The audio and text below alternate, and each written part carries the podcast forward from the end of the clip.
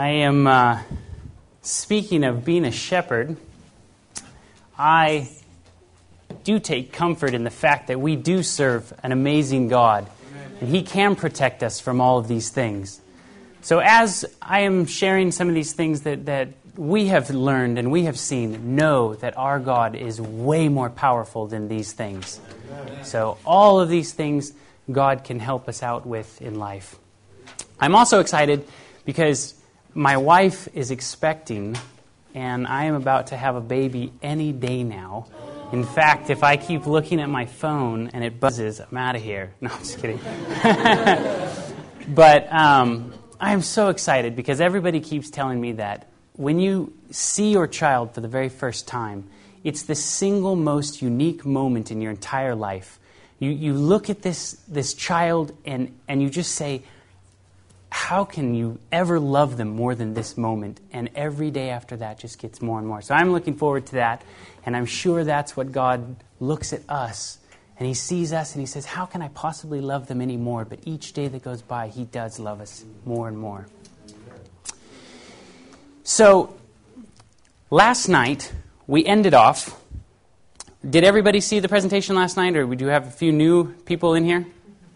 All right. Well, last night, we basically went over the whole scientific side of what's actually going on as you're sitting there staring at the television or movies or anything that um, has a blinking light source to it. And how does that affect us? And then using that mode of thinking, if, like Ephesians 6.12 here says, if we, for we wrestle not against flesh and blood, but against principalities and powers and, and, and spiritual wickedness in heavenly places, then what does that mean in terms of how is the devil using this information in the movies and this psychology and this technology? And how is it that he's got a hold of this tool and is propagating his worldview, if you will? Do the actors and, and people that make the movies themselves, do they know what they're doing? I would pretty much say that a lot of the tippy top people, some of the most notorious directors, probably Steven Spielberg, all these, all these big names that you hear on a daily basis, the household celebrity names, they probably have a pretty good idea. I mean, I'm, you know, Tom Cruise, I'm sure, thinks that, you know, we came from aliens and whatnot. So they might have various different slants but I think on the most part, a lot of them are working with, with this thing. And also, we all know that if you're not used by God, you can be easily used by the devil. So, whether or not they directly know it or not is, um, is a, quite a debate, actually. I, as I was in Hollywood, I um, wanted to be a filmmaker. I, you know, lived, breathed, ate, slept movies. I watched everything. I analyzed everything so much that you know, I would barely pay attention to the movie. I'd watch how they shot it and everything. And I used to subscribe to this American Cinematographer magazine. And I once had these spread out and laid out on my um, table, and I was kind of looking at the covers. And as you kind of look at them here, you know, you kind of see this common theme threaded in, in a lot of different movies, all sorts of spiritualistic things, devils, angels, Christ, of course. So, as I started analyzing, well, who are these people and what do they believe? Because art is supposed to affect you, right? So, the belief system of the people that are making the things, what are they trying to translate to us? Um, one of the writers of a movie called Taxi and uh, The Last Temptation of Christ, Paul Schrader, here, um, he has ver- been very open with Hollywood systems of belief. And uh, he's actually come out in quite a few interviews and said, you know, um, Hollywood absolutely uh, doesn't really like you guys. And uh, here's some clips from, um, or here's, here's a quote from him that he came out in an interview and he says, I'm not in the business of validating people's preconceptions or stroking their mindset and giving them an hour and a half of diversion. I like to rock. I like to get in there and not a very nice word with their heads. So he's basically a writer that's saying, I don't really care what you guys think. I want to get inside of your head and start messing with you. have this mistaken notion that the Hollywood system has principles more. Do I need to turn this has volume up? mistaken notion that the Hollywood system has principles, morals, or values. It doesn't. just nose thumbing. They, they are there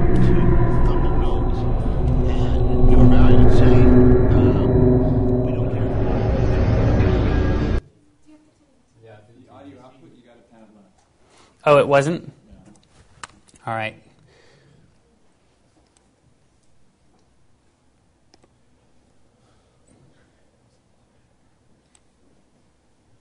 Aha.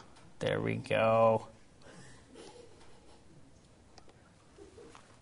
Okay, so here's what he says. People have this mistaken notion that the Hollywood system has principles, morals, or values. It doesn't. They're just nose thumbing movies. They, they are there to thumb their nose at your value, saying, uh, we don't care if you like us, we don't like you. So basically, he's saying that a lot of Hollywood directors that come out with some of these movies, they don't care what you think. They're going to make what they want to think. They don't care what it does to you. Um, they're going to put their values on there. One of the writers of the movie Clerks and Chasing Amy um, has come out and said that he likes to put um, morals in his movies. And here's what he says in an interview. Kevin Smith is his name. you put it out there and hopefully they, they get it. And I always like to think of it as like I've got them sitting there, whip a little message at them, whip a little moral at them, whip a little of what my view of the world is, because that's what every good filmmaker does. And we'll lead the world into the 21st century. And I'll make a profit on their backs. And I don't know if anybody here has ever seen any of this guy's movies. They're absolutely full of zero morals whatsoever. So basically, if, if, if that's his idea of putting morals out there, it's um, pretty interesting. Um, the executive producer of The Lord of the Rings, The Nutty Professor, Harvey Weinstein, says this about movies. They, movies, have given Americans an acceptance of things I don't think they would have embraced. Maybe they were tricked into it by an exciting marketing campaign, but when they came out of it, they came out different. So he's saying that, look, when you go into a movie, you're coming out a different person. You played what? In Mr. Goodbar? Uh, he was a like a you know a coked up downtown guy you know that, that was on the scene it's basically for better or for worse i taught america to do coke in this movie how to do it how you put it out you find the, Yeah, the yeah. razor and run around with the thing all He's talking about a movie that he was in that um, he basically taught America how to do cocaine. After this movie came out, cocaine was so glamorized that it flooded the Hollywood system, and all of a sudden, that drug went through the roof. And here he's admitting, look, because of that movie, I taught them how to do it, what to do. So they are aware of the fact that they are affecting the population. Um, one of the writers of the movie The Mission, David Puttnam, says this about movies Movies are powerful, good or bad. They tinker around inside your brain. They steal upon you in the darkness of the cinema to form or conform social attitudes. In short, cinema is propaganda. So, cinema is used to basically project a, um, a, belief system or, or some idea of the people that are making it. So let's talk a little bit about the superheroes for a second. Doesn't it seem like every single movie that's coming out right now is some sort of supernatural superhero movie? It's interesting that they're really starting to make these movies um, mainstream. I mean, things that were just basically cartoons and, and for kids, now they're being so, they're, they're some of the biggest blockbusters out there. Spider Man, all these different superhero movies have, have, have some of the top positions of selling their movies. So, what does it mean to be a superhero? Where do we get the term superheroes from? If you look at the definition of a hero, it's a man of distinguished courage and ability, admired for his brave deeds and noble qualities, which is classical mythology. Or, like number two, it's a being of godlike prowess and beneficence who often came to be honored as divinity. So, a hero in Greek and, and, and classical myth- mythology is known as a godlike character that was basically worshipped as divinity.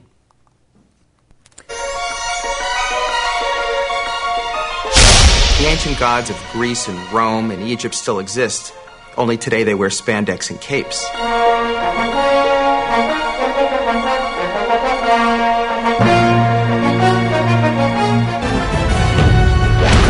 Superman is as much of a Moses figure as he is a Christ figure. You know, it's coming from another world, you know, having all this power and really saving lives. Our redemption is not going to come from here, goes the myth. Instead, we will be saved from the outside. These are the writers of the comic books that are saying this. Batman, the Dark Knight detective, Gotham's greatest protector. His parents killed before him at an early age. He is the world's greatest detective. He's the world's greatest escape artist. And he's arguably the world's greatest hand to hand combatant. He also has a bazillion dollars. And that's not somebody you want to go up against. One of the reasons that Batman has been so popular for so long is his iconography is that of a de- demon. I mean, look at the paintings of medieval paintings of devils in museums, the bat wings, the horns. He looks like something that's dark and evil, and his origins are in an act of murder, and yet he's on your side. Wonder Woman is a perfect transition from the ancient myths. There are echoes of the Amazons in Homer's writing that refers to a tribe of women that lived without men that were terrifyingly efficient soldier warriors. Flash, the fastest man alive, can move at speeds near the speed of light, can outrace a bullet to its target, can run up the side of a building, can actually cross the ocean before he has time to sink. There's the old Flash and then there's the new Flash. The old Flash is a perfect counterpart for Hermes or Mercury in the old myths. You know it immediately when you see the helmet, the helmet with the wings on it. It refers to the god of the messengers. In a fascinating way, the artists who are creating today's comics are doing heroic work by taking the timeless tales that become myth and bringing them into the future. Are you with me?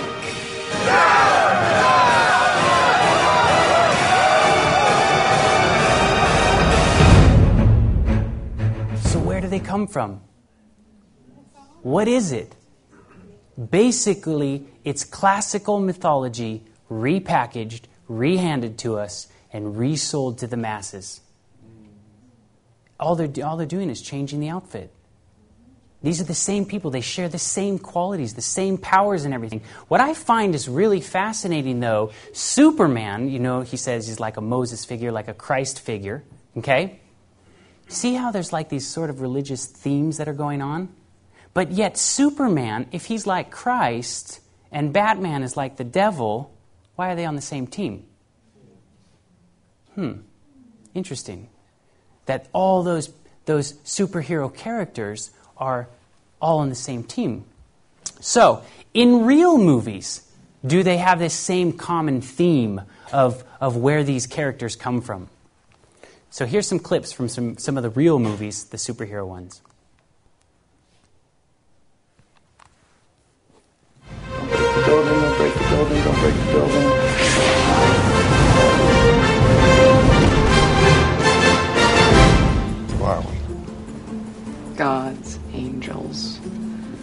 Different cultures call us by different names. Now all of a sudden it's superhero.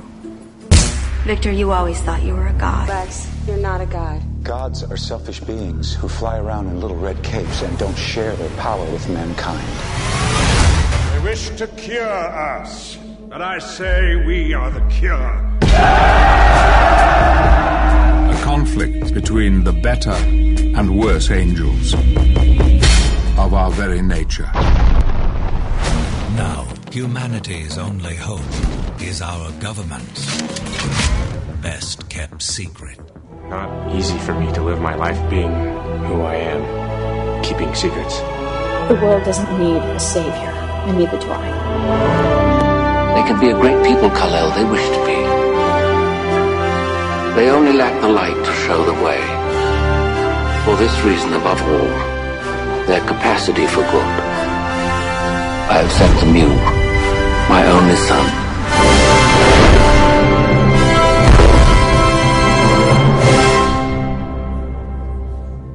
So they're putting this idea out there that Superman is like Christ. Okay? And, and notice how he says, it's not easy being me, somebody that keeps secrets. So, who's keeping secrets? Who's the secret keeper? Hmm. Are the characteristics of this superhero like Christ? No. And, and how blasphemous. Sent them my only son? How is it that we can take something and, and try to even equate it to the gospel story, something so worldly, and even try to fit it into that same mold? In fact, what do you call that? Taking something that looks like Christ, maybe is Christ, but isn't Christ. You call that the Antichrist.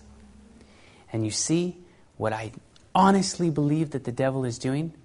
He's putting all these ideas of who Christ is. Why did the Jewish nation miss Christ the first time? Why? Because they're looking for the wrong Christ. They were looking for somebody to vindicate them from the Romans. A good looking soldier type. La da da da da. Oh, but now we're still telling the same story. A hero in a cape, strong, can see through walls. You see, if the devil knows that he deceived an entire nation of people who, were, who knew the law, they knew everything that was going on by just putting out false ideas of who Christ was, they're doing the same thing. That's why you see so many ideas of Christ. Because the second the cosmic Christ steps onto scene and everybody's been so confused on who Christ is, they're going to be like, he's over there. Oh, yeah, there he is. He's got red boots. So that's why it's so important to study your Bible and to know, get a relationship with Christ. Because if the Jewish nation was that close to him and they missed him, we better learn from that. Looking at Superman here, oh, he flew away. oh well. um, the idea for Superman came from this guy, Friedrich Nietzsche. Okay? The two writers, um, um, they were very much so into Nietzsche's writings. And the, the, um, he, Nietzsche was hugely anti Christian. I mean, he, he basically, his coined phrase was, There is no God, there's only Superman. And he had this whole idea that man was the top of the food chain, and he called it the Superman, and that's where the idea of Superman actually came from. And in fact, if you study back where Superman first had his origins, he was actually evil.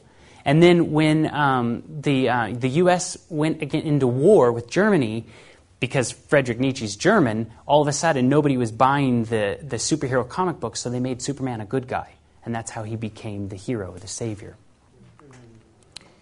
Nietzsche was quoted saying, The Superman is the meaning of earth. Let your will say, The Superman is the meaning of earth. I beseech you, brothers, be true to the earth and do not believe those who speak to you of otherworldly hopes. Who speaks to you of otherworldly hopes?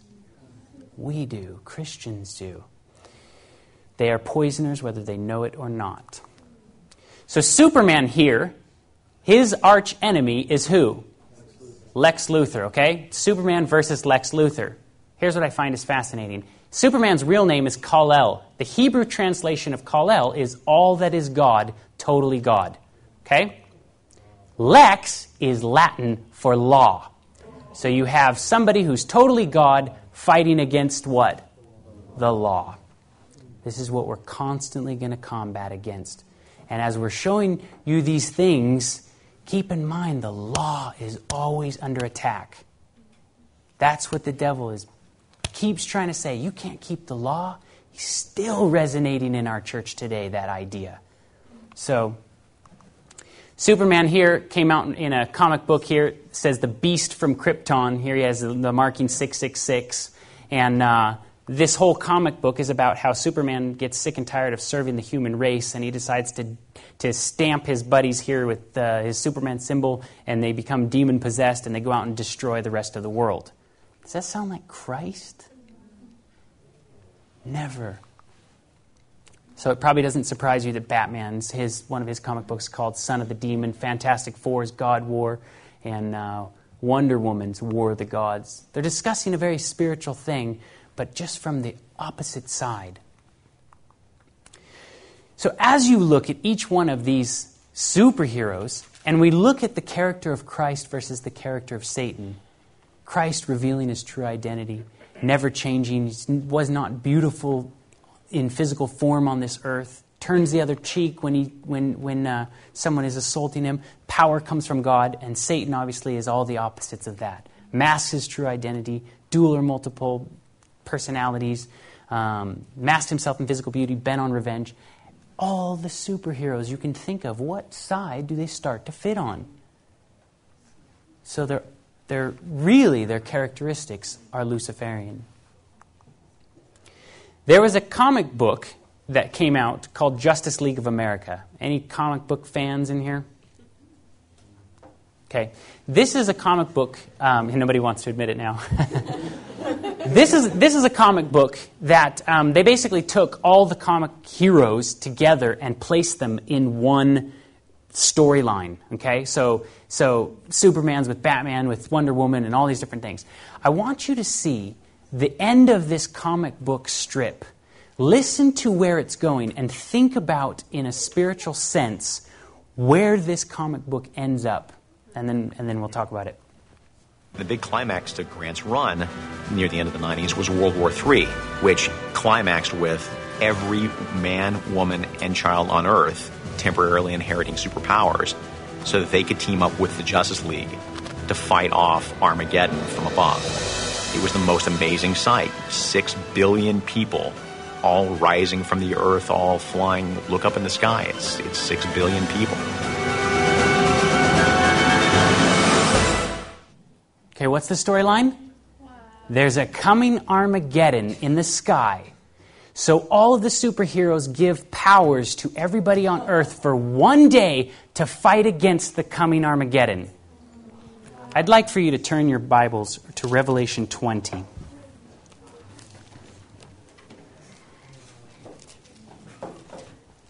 Starting with verse 1, it says, And I saw the angel come down from heaven, having the key to the bottomless pit and the great chain in his hand. And he, he laid hold upon the dragon, that old serpent, the devil, Satan, and bound him for a thousand years. Continuing on to verse 7 And when the thousand years are expired, Satan will be loosed from his prison, and he shall go out to deceive the nations which are in the four quarters of the earth, Gog and Magog to gather them together for battle, the number of whom the sand of the sea. And they went up on the breadth of the earth and compassed around the camp of the saints about that beloved city, and fire came down from heaven and devoured them. So, what's going on? In the end, Satan gets loose time to rally against the troops to fight against the coming, not Armageddon, city. So, look at what they're putting in everybody's mind that someday there's going to be something coming that's going to take our humanity's life, we must rally together. We must stand together. Think about X Men. We must make the final stand. They're making a call, putting it in everybody's mind. I always wondered how are they going to rally everybody against the city? I mean, don't people know what, you know, haven't they heard of the Bible and what's going on? But if they're conditioned constantly with this type of material, are they rallying the troops already? There was a movie that just came out called Legion. Has anybody heard of this movie? I'm not going to go into too much depth because it's absolutely super obvious. But when you think of Legion here, this is Michael the Archangel with an AK 47 and a big knife. And the movie is here, I'll play a couple clips from the trailer so you can kind of just get an idea of what's going on. When I was a little girl, my mother spoke of a prophecy of a time when all the world would be covered in darkness and the fate of mankind would be decided.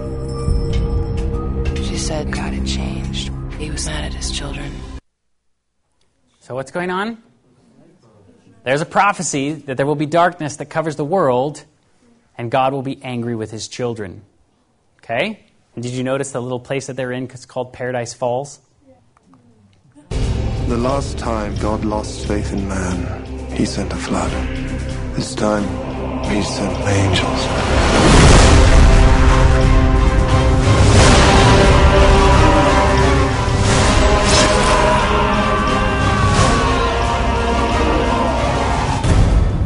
So here's what's going on. This is Michael, the archangel that was next to God. And he all of a sudden says, "You know what? God's laws are too hard. They're too harsh. So I don't want to I don't want to be under God's rule anymore." So he comes down to earth to fight against God and takes off this so-called chain that they have to God, and he's going to fight with the human race against God. There is a war that's coming, and it's coming at many different angles from cartoons, from this, from that, but all the same themes. All the same themes. And I mean, it's, you know, it, it's just, this one's so obvious, but trust me, there's a whole world of people that are going to this, and this is the view that they get of God. That's why it is so important for us to make a stand, an example to those people so that we will be the shining light and, and, and God's character will be shown through us. So that's why it's important to, you know, everybody. You've got neighbors, friends, anybody you know that goes and see these, sees these things, you know. I want to talk a little bit about this character. How many people know who he is? This is Pan. Pan was a Greek god. He's worshipped by Wiccans and neo pagans. And uh, in the occult book, The Triumph of the Moon, few neo pagans traditions recognize Satan or the devil outright. However, many neo pagans worship some sort of horned god. For example, as a cons- consort of the great goddess of, in Wicca or Pan, and any similarity that, that um, they might have to the Christian devil seems to date back to the 19th century. So basically, we got our idea of the devil with this horned thing with the goat feet and the pitchfork and everything from this character, Pan. Does he really look like that? No, the devil does not look like that. But that's uh, historically, this is what they're thinking is where we got that idea from, is, is all Christian art and everything of this character, Pan. Pan is the devil. He is basically Lucifer. And if um, you dig deep enough, that's just what you find. He's a representation of, of, Satan. Well, he keeps popping up in a lot of movies. Pan's Labyrinth came out in 2006. Basically, this movie was won tons of awards at the um, at the um, Academy Awards.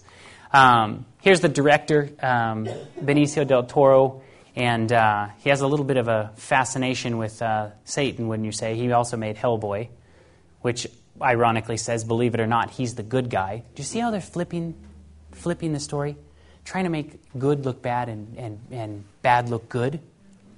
Well, anyway, Benicio del Toro, or, or Guillermo del Toro, sorry, was asked to direct the Chronicles of Narnia, The Lion, the Witch, and the Wardrobe. This is also why it's very important to know who's directing what of what you're watching or, or anything. I mean, I'm hoping that you're not watching anything, but this guy here was going to direct that?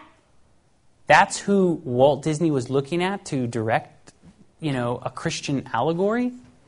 He turned it down because as a lapsed Catholic, Catholic he couldn't see himself bringing Aslan the lion back to life. Instead, he directed Pan's Labyrinth, a bloody and harrowing fairy tale that incorporates elements from C.S. Lewis's beloved Christian allegory and other classic children's literature.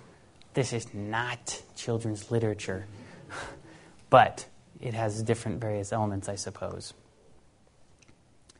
In fact, a pagan um, um, um, website says perhaps this is the most pag- thoroughly pagan mainstream film to come down the pike. And uh, another website called it a pagan triumph. So if you looked at this movie, this was, you know, pagans were like, yeah, this is bringing our religion into the forefront. Anybody know who this man is? Doesn't recognize him? Philip Pullman. Does that ring a bell? Philip Pullman's a very highly, highly decorated children's literature artist. He um, won all kinds of awards, um, things that were just prestigious British Literature Award. Um, he won something that was very close to the Nobel Prize for his children's literature. Some of his books have and children's novels have been called that they are the most important things that kids could read in the past 70 years. So he's a very, very highly decorated children's literature artist. Okay. Here's what he says when he was asked what C.S. Lewis would think of his work. I'm trying to undermine the basis of Christian beliefs. Mr. Lewis would think I'm doing the devil's work. Later on, he said, My books are about killing God. He is extremely a staunch atheist, hates God, and wants to basically weed God out from making children's stories on up. So his books have been started to make into movies. The very first movie that came out that in 2007 was called The Golden Compass. And here it says at the top, there are worlds beyond our own, let the golden compass show you the way. We all believe that there's a world beyond our own. We all believe that we have a compass that shows us our way. Our compass is being the Bible. So they're taking things that are very close and flipping them upside down. In fact, the little girl, she's fighting against the magisterium, like the majesty, it's all upside down and backwards occultism. Um, here, I'm going to show you a little clip from behind the scenes of they each have these little tiny fuzzy characters that follow them around. So I'm going to uh, show you a clip that the director is going to talk to you about who these little fuzzy characters are.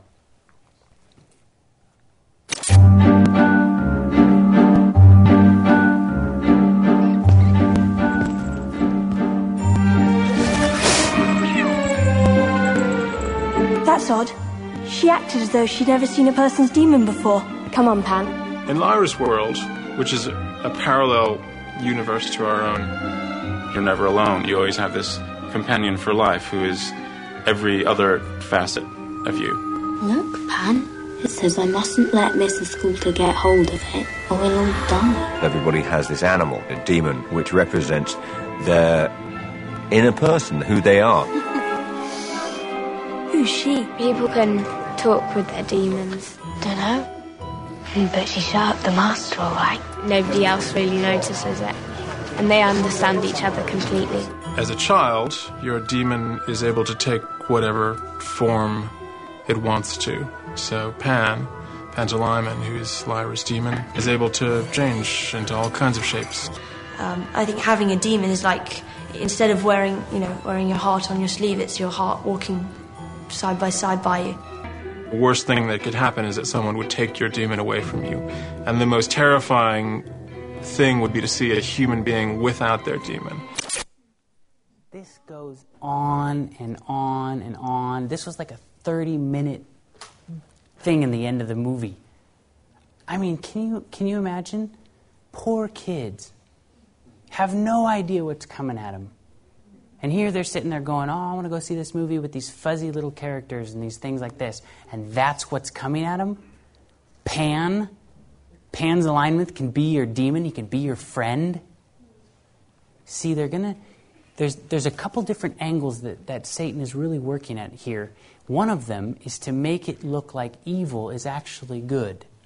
And this is one of the angles that, that they're starting to get to. And look, if if, if our youth are not reading their Bible, do you think they're going to grow up and get married and teach their kid to read their Bible? So the devil can easily weed us out simply by focusing us on this and not reading your Bible. And then this is the information that you're getting. He can take us away. This is the golden compass thing that, that is in this movie. Um, if you look at each one of these things, they're super occultic and, and um, they actually have various different um, meanings to them, but there's a couple here like the serpent is evil, guile, natural wisdom. The angel is messenger, disobedience. So, I mean, they're just all upside down, backwards things. Apple is sin, knowledge, vanity. Madonna, motherhood. What about this character? Peter Pan. Peter Pan.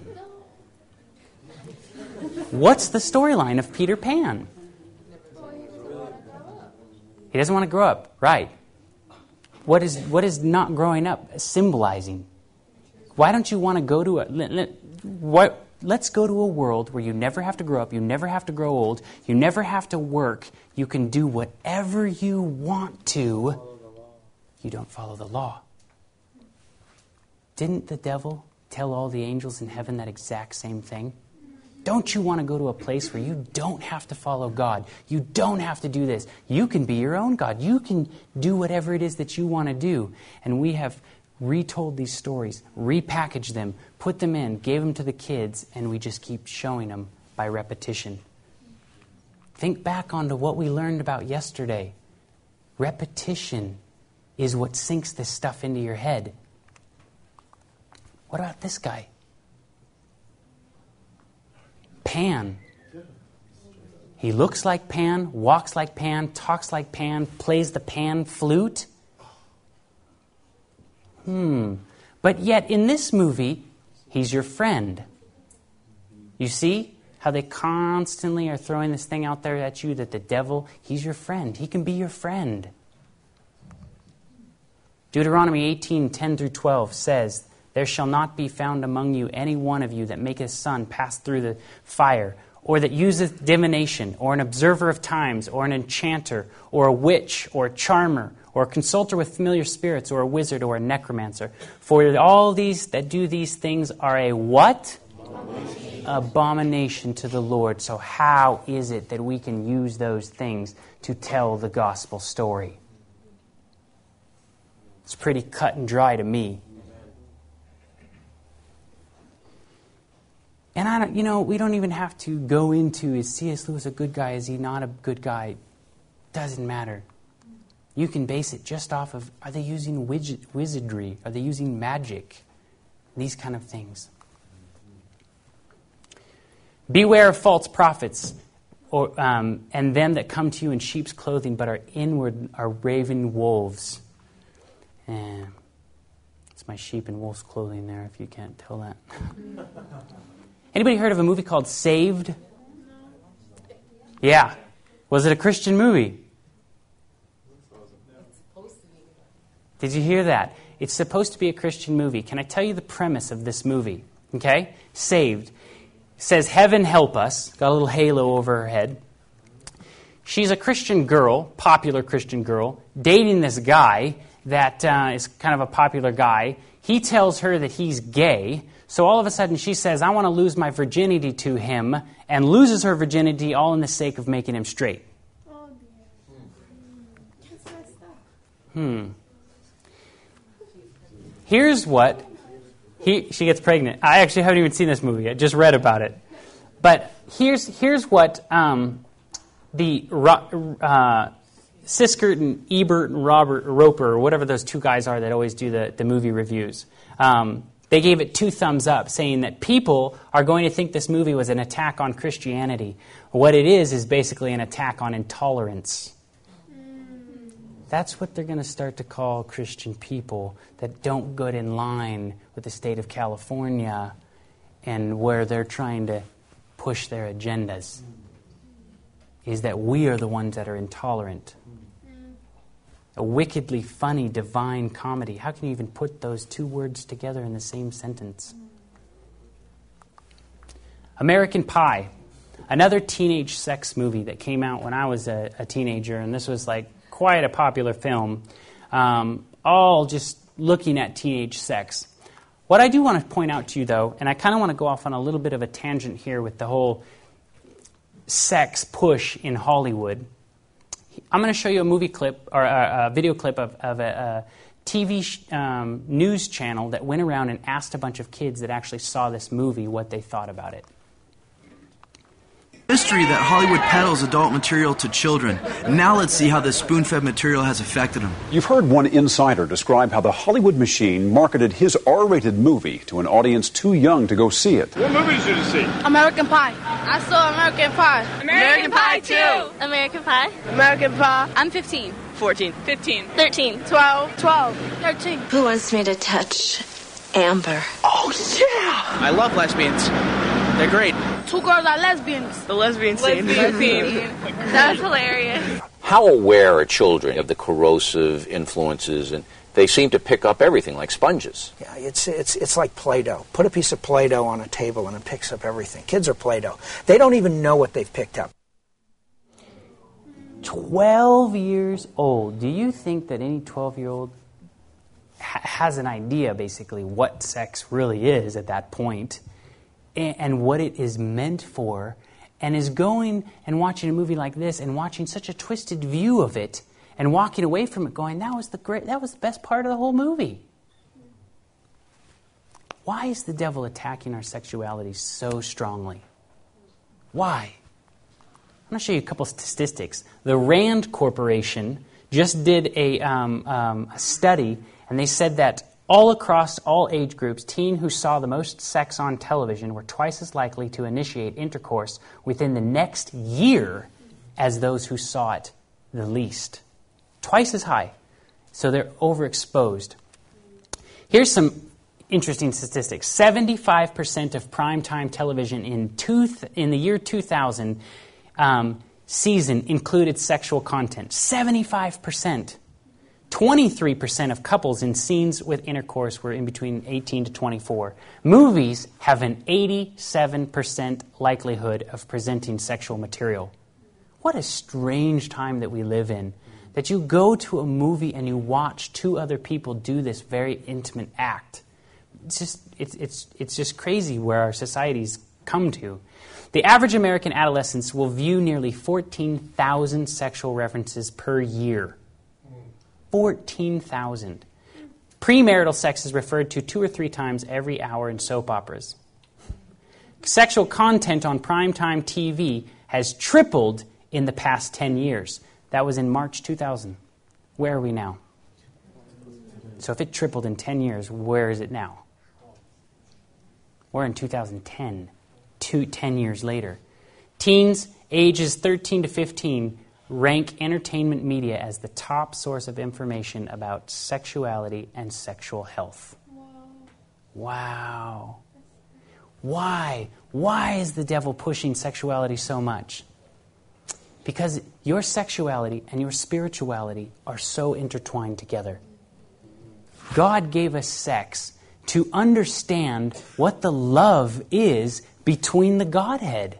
We have this family, just like the Godhead God the Father, God the Son, God the Holy Spirit. We have a man, a wife, and a child as a result of the, of the sexual activity. And so, if that's twisted and that's all distorted, how are you ever to, able to understand the love of God? That's the number one reason why that's such a push. Last day events, Ellen G. White, page 87. Among the most dangerous resorts for pleasure is the theater. Instead of being a school of morality and virtue, which is so often claimed, it is the very hotbed of immorality. Vicious habits and sinful propensities are strengthened and confirmed by these entertainments. Low songs, lewd gestures, expressions, and attitudes deprave the imagination and debase the morals. And she wrote that about just the theater. They weren't up on stage having sex. Can you imagine what she would have said about our television today? Two seconds of it, and she just probably would have written 10 books.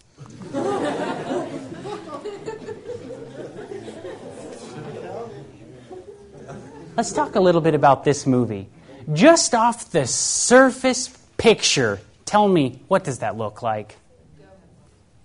I mean, doesn't it kind of just look very creepy, very eerie? Here is a movie that is so popular, it cost $400 million to make.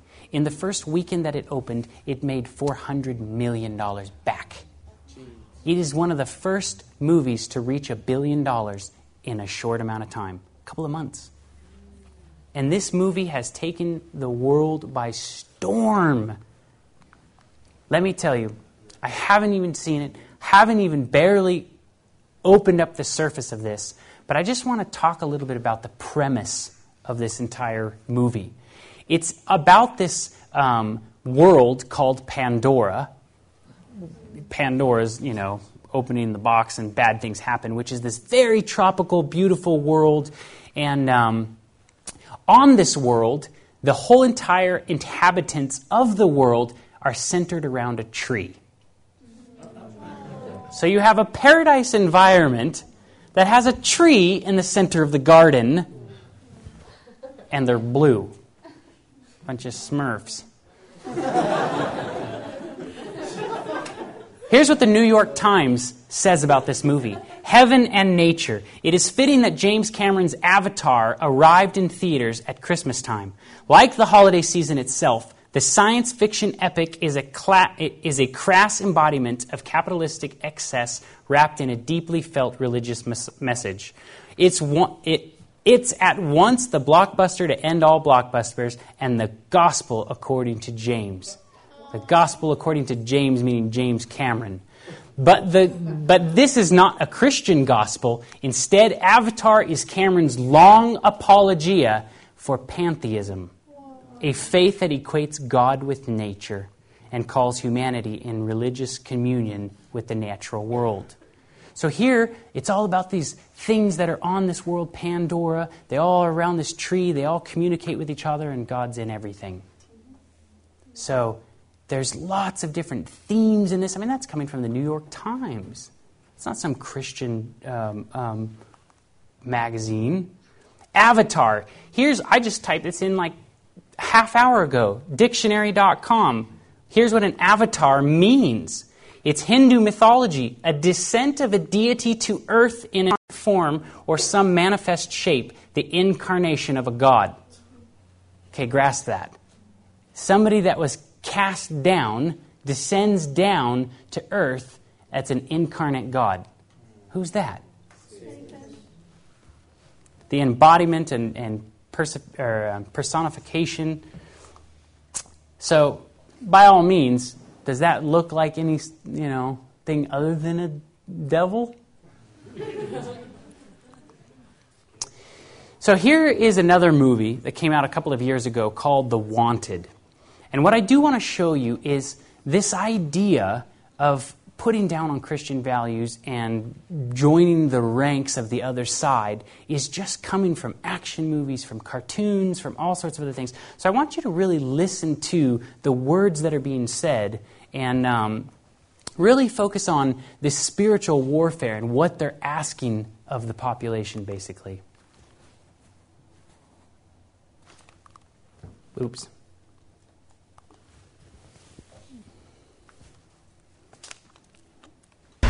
It is a choice, Wesley, that each of us must face. To remain ordinary, pathetic, beat down, coasting through a miserable existence, like sheep herded by fate.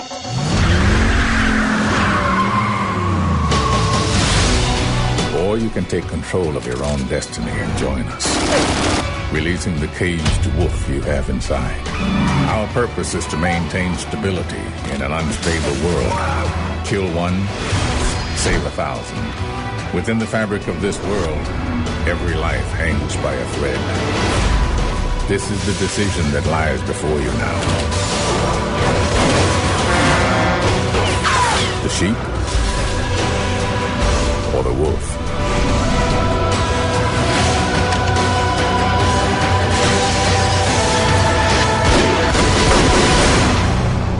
The choice is yours.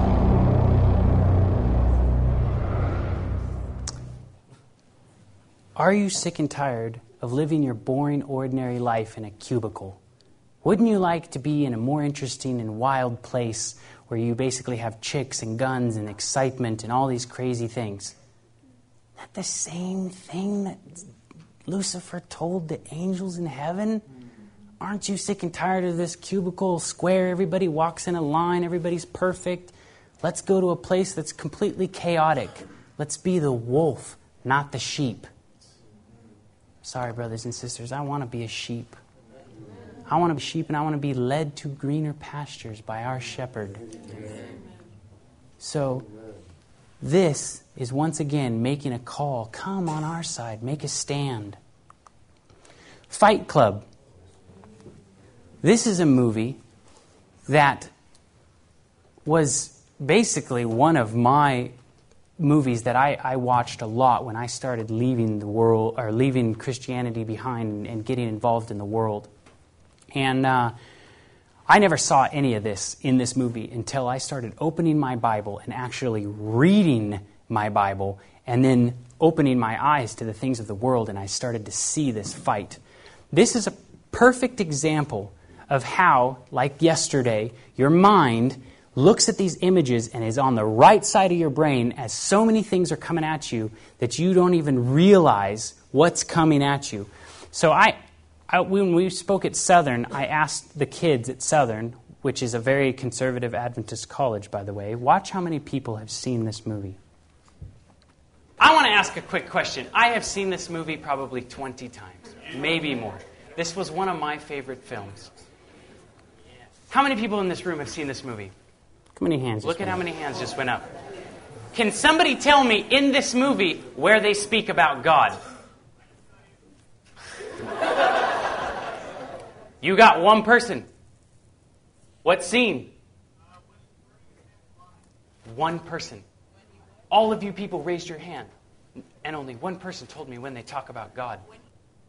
So, this is the power of the way that the television works. They are so confident they can tell you whatever they want to tell you because you have so much information coming in, you're not going to remember what was said to you. So, here's what was said about our loving God. Our fathers were models for God. If our fathers failed, what does that tell you about God? No, no, I don't. Listen to me. You have to consider the possibility that God does not like you. He never wanted you. In all probability, he hates you. This is not the worst thing that can happen. It is. We don't need him. We don't. I agree. I. Damnation, man. Redemption. We are God's unwanted children. So be it. Okay, so Listen. You can run water over your hand to make it worse, or look at me. Or you can use vinegar to neutralize the burn. Please let me have it, please. First, you have to give up. First, you have to know, not fear, know that someday you're gonna die. You don't know how this feels.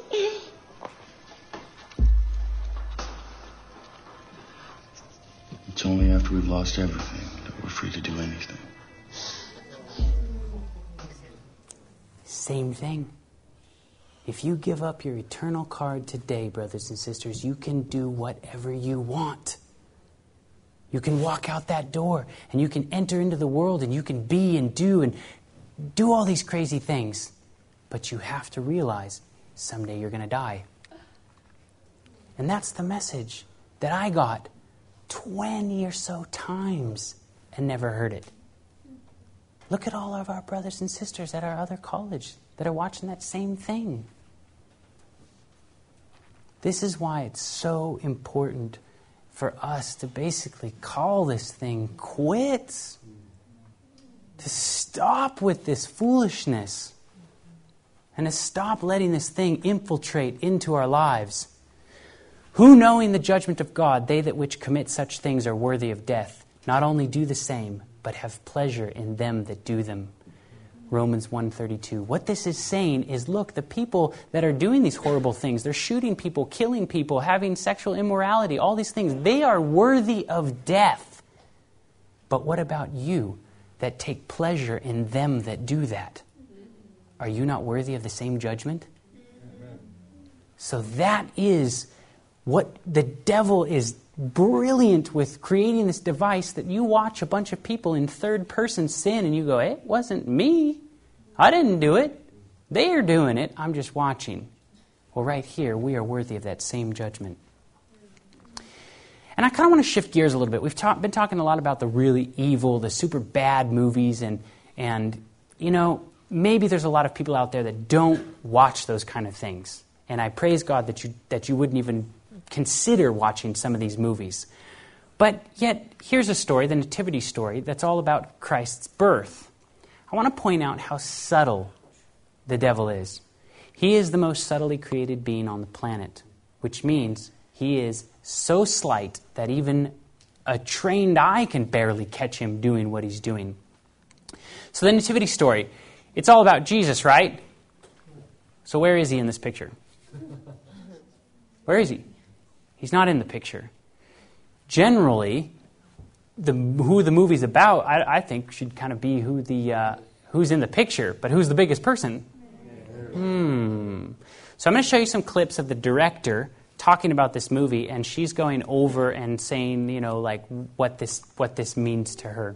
Oh yeah, this movie was also the only movie to have premiered in the Vatican. To just throw that out there for whatever that's worth. No other movie on the face of the planet has ever premiered at the Vatican. So here's who's putting their stamp of approval on this movie.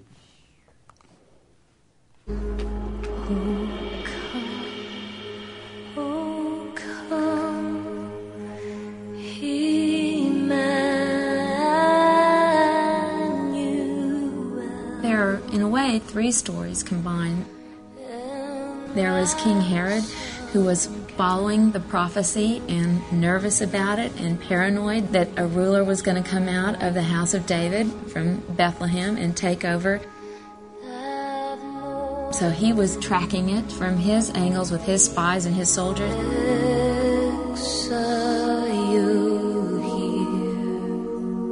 There were the magi that were tracking the prophecies and the stars also from a scientific point of view.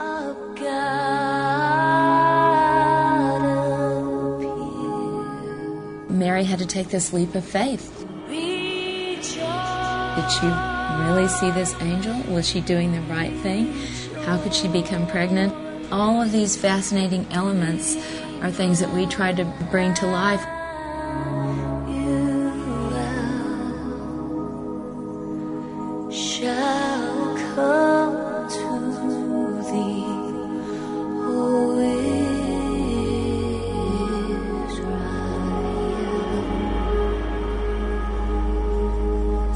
Things that this movie's about. What are they? Mary, the Magi, and Herod. Wait a minute. Wait a minute. There's somebody missing. The most important piece. It shouldn't even be about anybody else. It's about the fact that our God loves us so much that He came from this amazing place to come down here to this ball of dirt to be with us, crawl through the dirt, feel the pain that we feel, everything to save us. Where's that buildup of the story? So here, one of the actresses here is, is, is talking about her role, and um, it's kind of interesting. I wanted to portray that, you know, these two people, Joseph and Mary, who are so iconic in the world today, were humans and they and they were real people because how often do we stop and ask ourselves, you know, you think Virgin Mary, Mother of Jesus, and that's the end of your thinking on that path. But how often do you go, I wonder who she was, you know? And this this gives you insight into who she was and and you know what she went through as a, as a real person. So basically, she's saying, you know, this is a movie about Mary and who Mary is. In fact, in one of the scenes where Mary is, is walking out talking to God and she's like, man, God, am I doing the right thing? Listen to what's said in the background. Do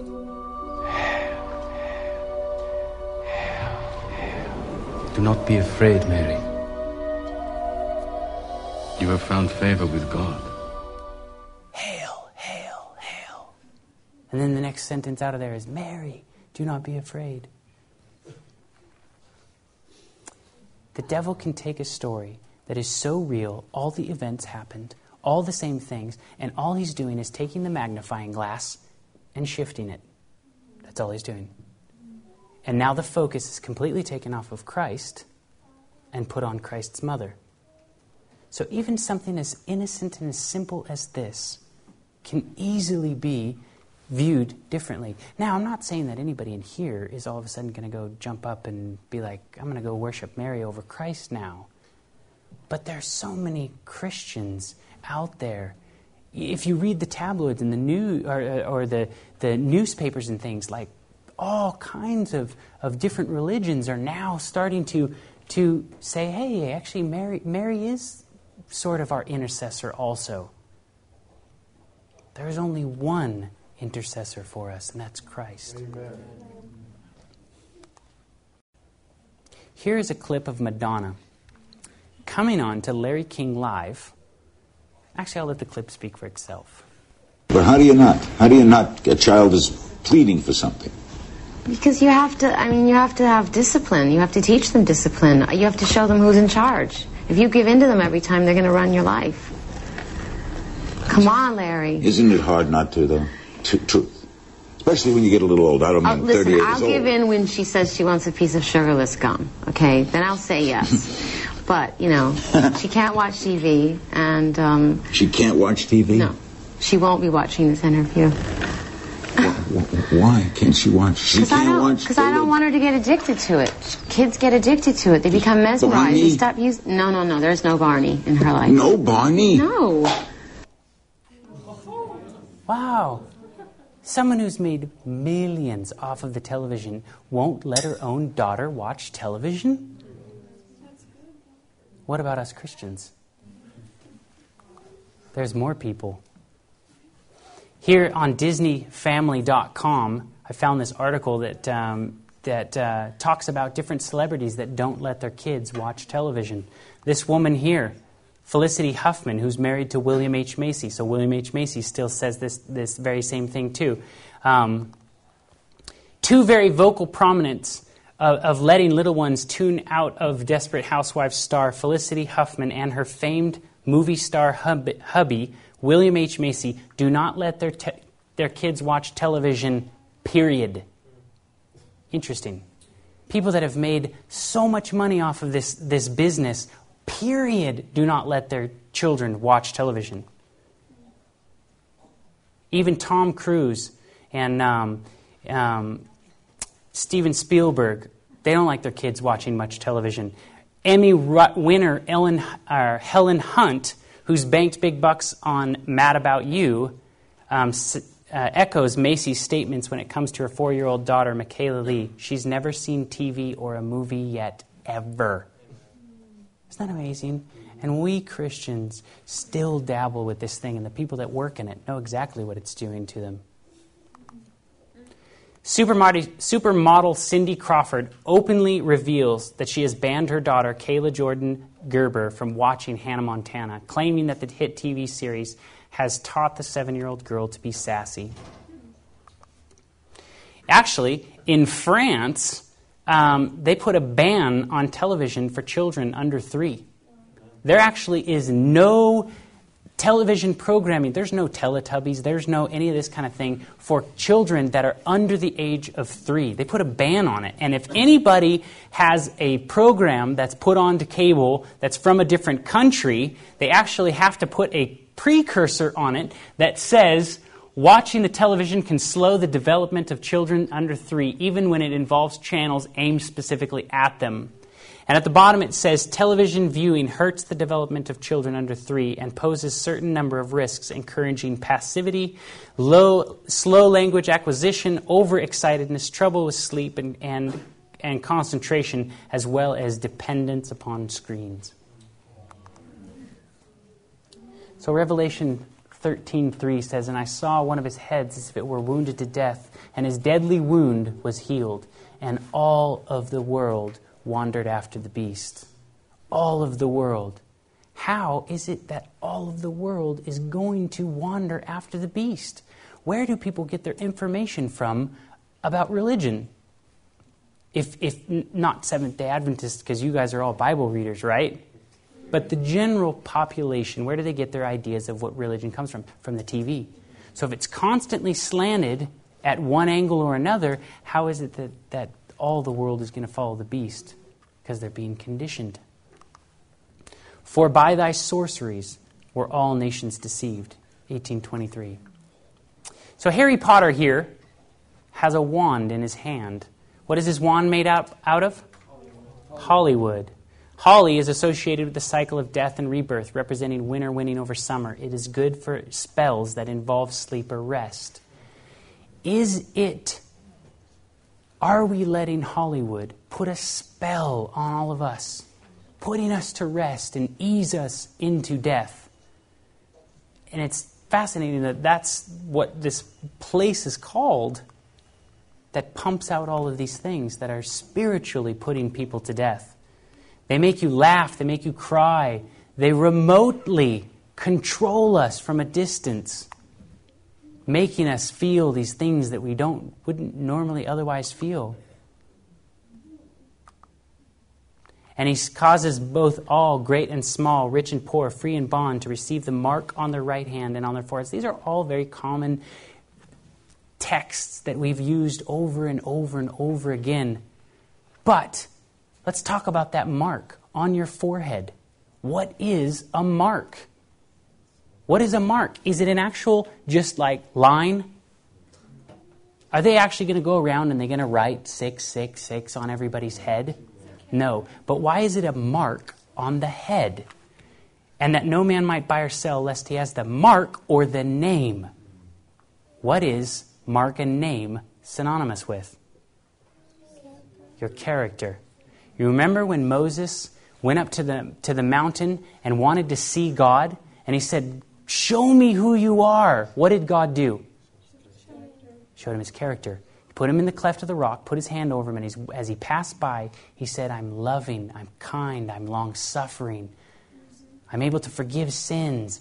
All kinds of character traits of him. So here, having the mark on your forehead, if mark is synonymous with character, he's putting his character on your frontal lobe. And that's why we've talked about the frontal lobe. That's why you get that mark on the forehead. Well, what about the mark on the hand? The mark on the hand is if you know better and you do it anyway. That's where the mark on the hand comes from. So you get the seal of God. What does a seal tell you about something? This seal here, what, what, what does that tell you right now? Ownership. Of whom? which is the United States, and of whom. So, as we have the seal of God, we are under ownership of God, and we are citizens of heaven. So, that is why we all want to be sealed with the characteristics and the character traits of God, and not the character traits of the world. By beholding, we become changed, and these things that are pumping at us are changing us by the seconds. And this gospel um, of the kingdom shall be preached in all the world for a witness unto all nations, and then the end shall come. See, a lot of times we read this verse and we say, oh, when the gospel's preached to the ends of the earth, then the end will come. But is that what that says? As a witness.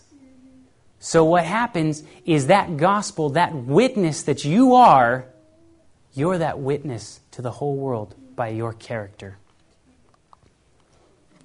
So I ask you guys today whose character do you want written in your foreheads? Do you want the character of what the world is putting out or the character of what God is putting out?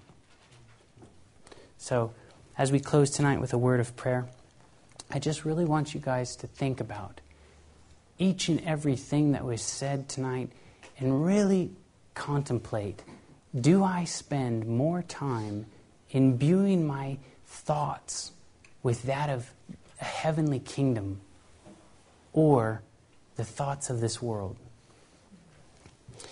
Dear Heavenly Father, thank you so much for just being our God, being our Savior. And Lord, thank you so much for dying on the cross and giving us hope. I know that this was something that I struggled with huge in my life, Lord. This was something that led me away from from my Christian upbringing. And Lord, I just I just pray that you go with each and every person tonight as they go their various different ways and just imbue your thoughts on their minds. You you have planted the seed. Lord, I ask that you send your Holy Spirit and water it. Lord, thank you so much for this opportunity, and I praise your name. Amen. Amen. So, tomorrow, we're going to discuss um, a little bit more about the entertainment industry. The entertainment industry is interesting if you just break apart just this word. The first part of the word is to enter, the second part of the word is tain, which means possess, and the third part of the word is to keep. So, if you put those words together, it means to come in, to possess you, and keep you in a state of possession. So, tomorrow we're going to talk a little bit about some of these people that are involved in the entertainment industry and are very open about possession.